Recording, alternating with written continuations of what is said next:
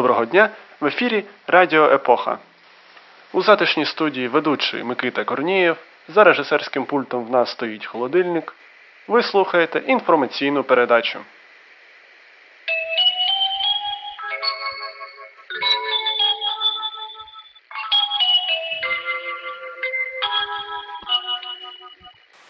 Головна новина.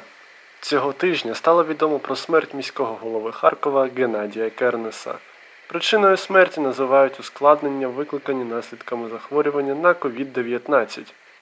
Кернес не з'являвся на публіці з кінця серпня.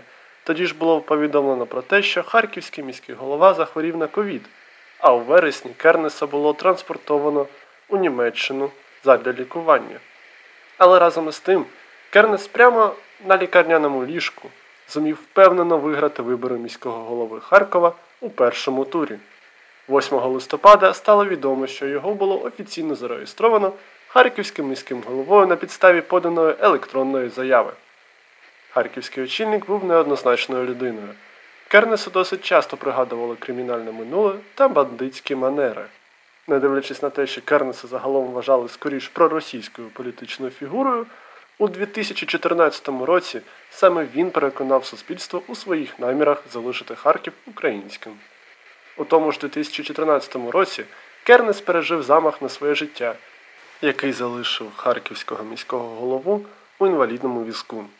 Широкому загалу за межами України Кернес запам'ятався перш за все колабом з іншим харківським політиком Михайлом Добкіним під час запису передвиборчого відео для останнього. Все хорошо, только злый рот у тебя злой, зубы скалишь. Дайте ему воды. Да он не сам- надо мне воды, я не хочу. Миша, скажи, что ты такой умный? Ты читай то, что тебе дали, только с выражением и все. Твоя задача здесь, извини. Я не могу сделать, потому что вот этот шнурок. Пускай там все молчат, на. Ты можешь сказать это с выражением в одном тоне, только с мимикой твоего лица, как ты это умеешь делать? Ну это просто постная х... какая-то. блин. Давайте по новой, поехали. Вот ты руку убрал сразу. Миша, давай так, ты скажи и потом не рассуждай. Хуй плохое, потом посмотришь в конце, как все получится. Да я ж закончил. Ну так что, что ты закончил?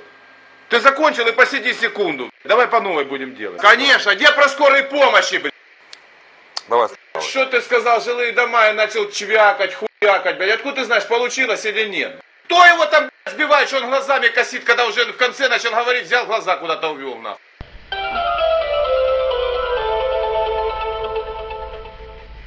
До інших новин. Днями на Софійській площі у Києві запалили головну ялинку країни. На жаль, ялинку запалили у буквальному сенсі. Внаслідок спрацювання феєрверку ялинка загорілася. На щастя, вогонь вдалося швидко загасити, і ялинка в цілому залишилася мінімально ушкодженою. Варто додати, що це та ж сама ялинка, яку було прикрашено відьомським капелюхом. За оригінальною задумкою, відьомський капелюх мав би бути з оберегом для лісових звірів, якими цього року прикрашено ялинку. Втім, капелюх розкритикували представники Православної церкви України. Духовенство акцентувало на тому, що відьомські атрибути не мають нічого спільного з Різдвом і більше того ображають своєю присутністю історичну Софіївську площу. Їх ялинкові опоненти назвали критику духовенства та простого населення результатом напруженості через коронавірус та економічні складнощі. Але капелюха дійсно прибрали, замінивши його на більш традиційну зірку.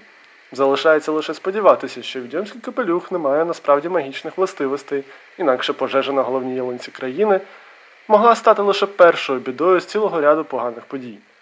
З іншого боку, в такому випадку нинішній владі буде досить зручно посилатися на капелюх як на причину економічної та політичної кризи, які без сумніву очікують на Україну на початку 2021 року.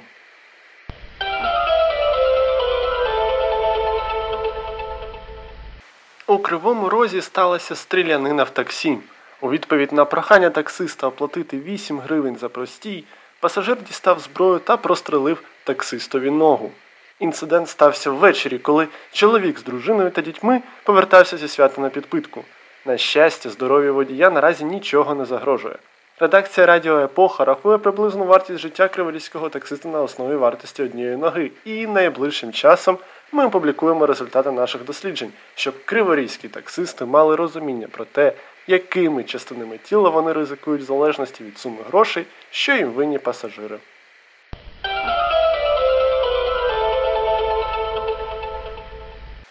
В Одесі до поліції надійшло повідомлення про замінування місцевої школи.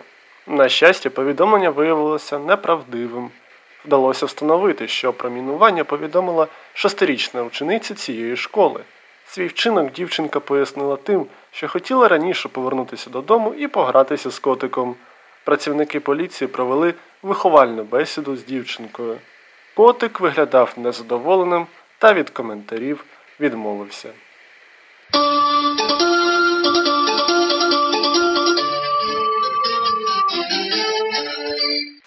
Новини спорту.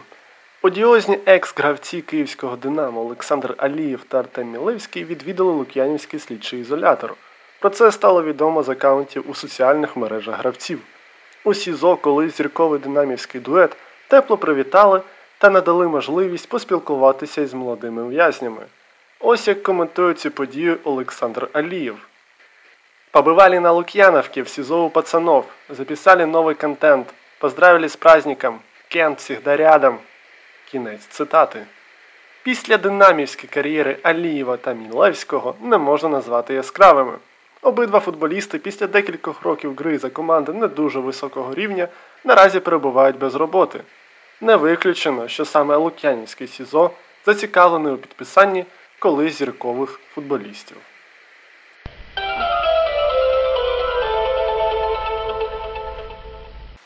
Ви все ще слухаєте інформаційну передачу на Радіо Епоха. І це дуже великий збіг, адже в нас досі не здохла апаратура, а у вас чомусь досі є інтерес. Наближаються зимові свята, і багато хто з вас, шановні слухачі, вже, мабуть, замислювалися над тим, як буде виглядати ваш святковий стіл. Для того, щоб надати вам кілька ідей, ми запросили до нашої студії кулінарну експертку Катерину Морозову, яка поділиться з вами дуже цікавими рецептами та альтернативними стравами, які можна подати на не тільки новорічний стіл, а й взагалі кудись на стіл, щоб їх можна було їсти, як це роблять у нормальних місцях. Катерино, будь ласка, порадуйте чимось наших слухачів. Добрий вечір, шановні слухачі Радіо Епоха. Наближаються різдвяні і новорічні свята, і більшість з нас вже замислились не тільки про подарунки, а й про те, що стоятиме у нас на святковому столі. Якщо казати про підбір страв на стіл, глобально існує два типи людей. Перший тип готує страви, що готували батьки та батьки їхніх батьків, як то олів'є за радянським рецептом, пюре, холодець, оселедець під шубою тощо. Другий це вже свідки сучасних кулінарних традицій. Це і гості ресторанів Дмитра Борисова, це і прихильники майстер-шефу, Гордона Рамзі та Євгена Клопотенка. Тож сьогодні я пропоную вам здійснити екскурс до двох столів столу бумера та столу міленіала, проаналізувавши три типові страви, які можна зустріти на цих столах. Отже, страва перша олів'є або олів'є.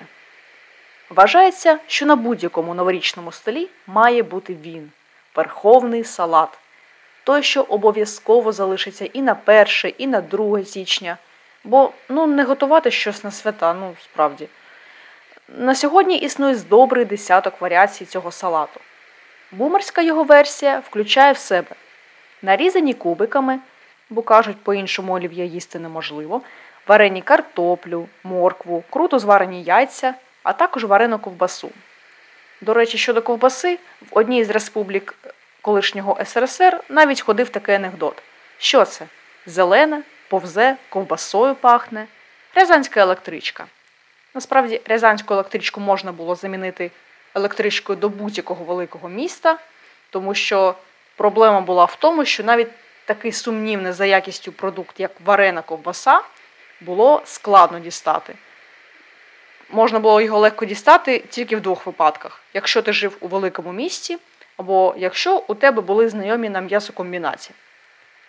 Отже, до цих продуктів перед подачею на стіл ми додаємо солоні огірки, консервований горошок, і все це свято радянського дефіциту заправляється, звичайно ж, майонезом. Зважаючи на харчову цінність цього салату, не дивно, що олів'є зазвичай вживають підспиртні напої.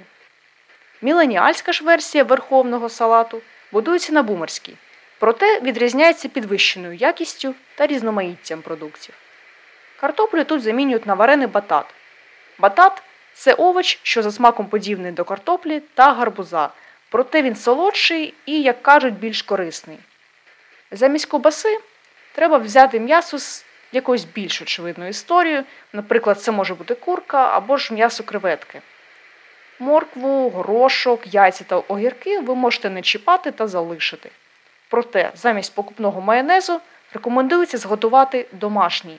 А для цього вам потрібно буде перебити до однорідного стану соняшникову олію, жовток та гірчицю. З першою стравою ми закінчили. Тепер давайте подивимось на страву номер 2 Це або оселедець під шубою у бумерів, або ж салат з морепродуктів з соусом вінегрет у міленіалів. Спочатку бумери. Оселедець під шубою включає в себе знов-таки варені картоплю, яйця, моркву та майонез. Щоб ви раптом цей салат не переплутали часом з олів'є, важливе зауваження. В цьому салаті також присутній варений буряк та солоний оселедець. Ці всі інгредієнти викладаються шарами, починаючи з оселедця. Вживати його рекомендується охолодженим. У міленіальській версії ми відійдемо від сумнівного майонезу та набридлого оселедця.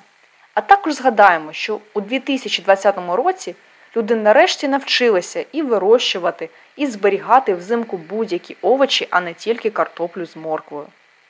Отже, з морепродуктів в нашому модному салаті буде варений кальмар або ж креветка.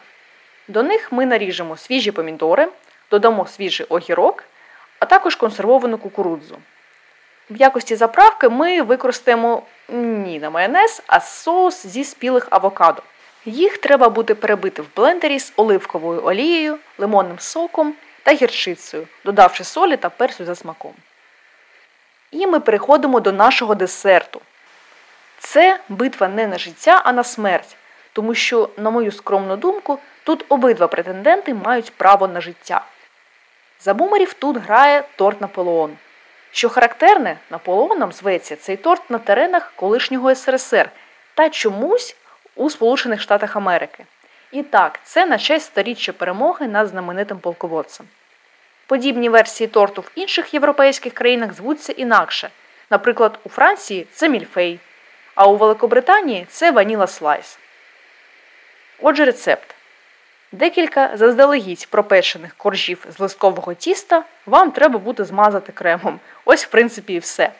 Щодо крему, можете використовувати масляний, можете, і я рекомендую, використовувати заварний крем. Для заварного крему потрібно змішати цукор, борошно ваніль з молоком та яйцями. Потім проварити все це на маленькому вогні до загустіння і додати шматок вершкового масла. Після цього промащений торт треба поставити охолоджуватися принаймні на 12 годин. Міленіали ж пішли далі.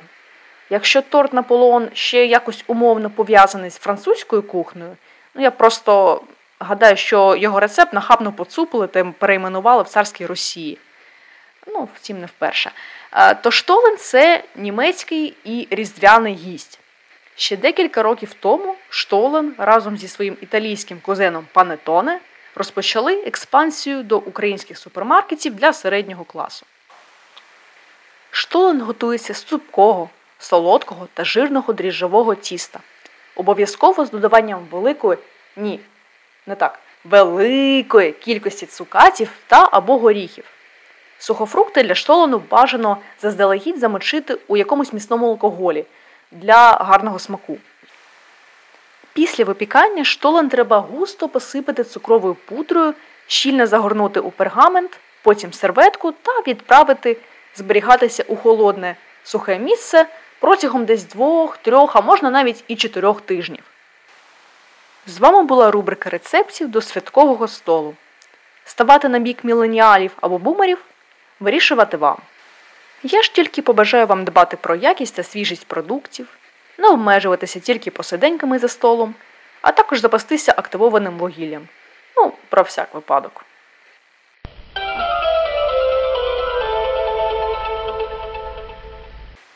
Дякую вам, пані Катерино. Це було дуже цікаво.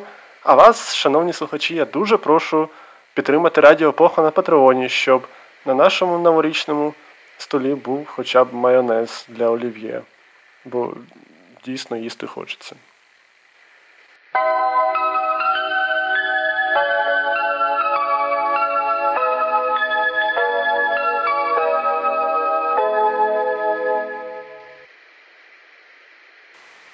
В ефірі все ще інформаційна передача на Радіо Епоха. Народна погода. 21 грудня. Потап та Анфіса. На Анфісу незаміжним дівчатам треба займатися вишивкою. Якщо цього дня йде сніг, то наступне літо буде дощовим. Якщо з самого ранку галасують синиці, то наступної ночі варто очікувати заморозків. 23 грудня. Євграф. Перший раз, коли світловий день збільшується. Якщо на Євграфа йде сніг, то вся весна буде дощовою. В лісі починають мерзнути звірі, тому якщо на Євграфа у саду побачили зайця, вся зима буде суворою. 25 грудня. Спірідон Сонцеворот. Вірили, що в цей день сонце вдягає святковий одяг та їде у теплі краї.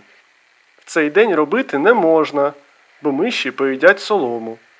Якщо ніч на Спиридона ясна, зима буде холодною, а літо спекотним. Якщо ж ніч буде темною, то навпаки. 25 грудня віряни західного обряду відмічають Різдво Христове. Робити тим паче не можна. 26 грудня Євстрат.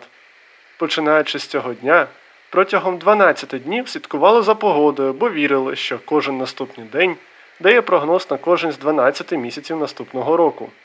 Також вважалося, що 26 грудня усі відьми збиралися на посиденьки, щоб спланувати щорічне викрадення сонця.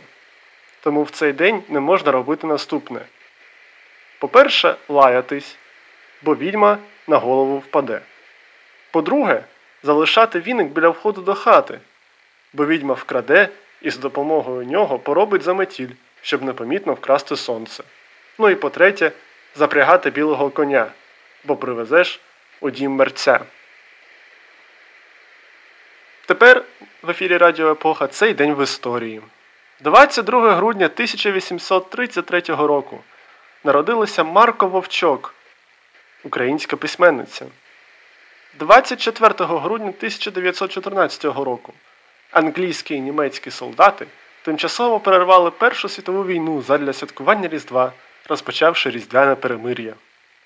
24 грудня 1937 року народився В'ячеслав Чорновіл, український політик, публіцист, політичний в'язень СРСР, провідник національно-демократичного руху кінця 80-х 90-х років. 25 грудня 336 року перше задокументоване святкування Різдва в Римі. З цього року католицька церква щороку відзначає 25 грудня День народження Ісуса Христа. 25 1991 року о 19 годині рівно по центральному телебаченню СРСР Михайло Горбачов оголосив про припинення існування Радянського Союзу.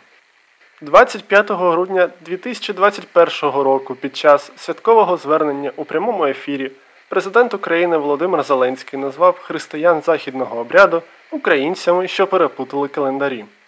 Наступного дня Зеленського публічно засудив Папа Римський у своєму офіційному інстаграмі. 28 грудня 1895 року у Паризькому гран-кафе на бульварі Капуцинок брати Огюст і Луї Люм'єр провели перший сеанс перегляду фільму, знятого за допомогою свого винаходу, названого Кінематограф.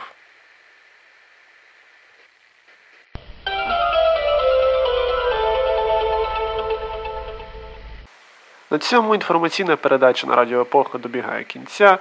Дякую вам за увагу, шановні слухачі. Хай вам щастить і хай вас боронить Бог. У студії був Микита Корнієв. До побачення, до наступного тижня, до зустрічі.